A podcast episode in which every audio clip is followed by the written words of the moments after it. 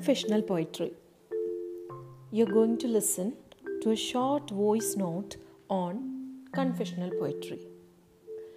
It is a style of poetry that is personal, as the title says, often making use of a first person narrator. It is a branch of postmodernism that emerged in US in the 1950s. You know, confessional poetry is a form of poetry in which the poet reveals very personal, intimate, sometimes shocking information about himself or herself. And this style of writing was emerged in the late 1950s and early 1960s and remember it is associated with poets such as Robert Lowell, Sylvia Plath, Anne Sexton and W. Snodgrass. And it is W. Snodgrass who won 1959 Pulitzer Prize for the collection of um, poems titled Heart's Needle who has been credited with the title Father of Confessional Poetry. So it is W.D. Snodgrass who is credited with the title Father of Confessional Poetry.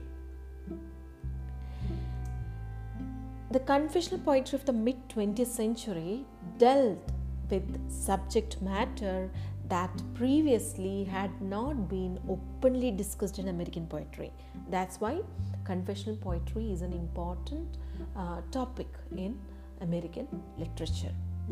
Private experiences with and feelings about death, trauma, depression, and relationships were addressed in this type of poetry, often in an autobiographical manner.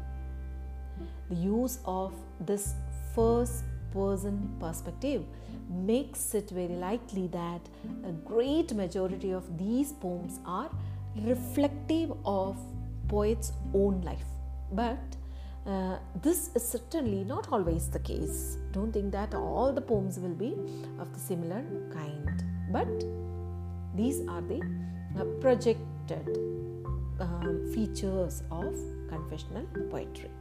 Now, the term confessional was first used by looking over Robert Lowell's fourth book, Life Studies, in 1959. You know, readers connected with Lowell's desire to engage personally. He broke through the barriers of the traditional, idealized poetic figure and became an individual, one of a kind and relatable to those who sought out his work. So, another important figure is Robert Lowell.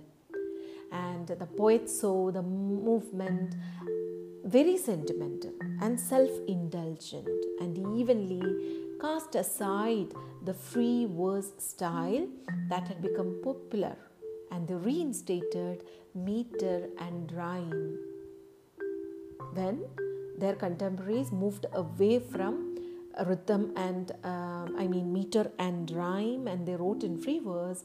Confessional writers um, made use of uh, proper meter and rhyme.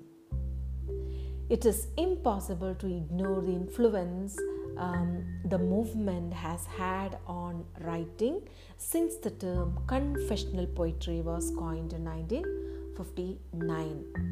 See, its impact can be felt in contemporary poetry and memoirs.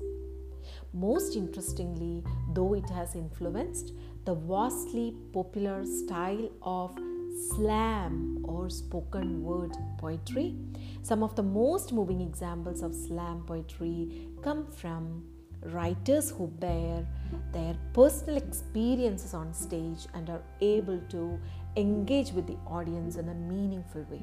So remember, the contemporary slam poetry or spoken word poetry was influenced by uh, the so called confessional poetry.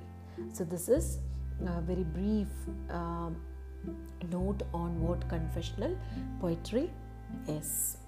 Thank you so much for uh, listening.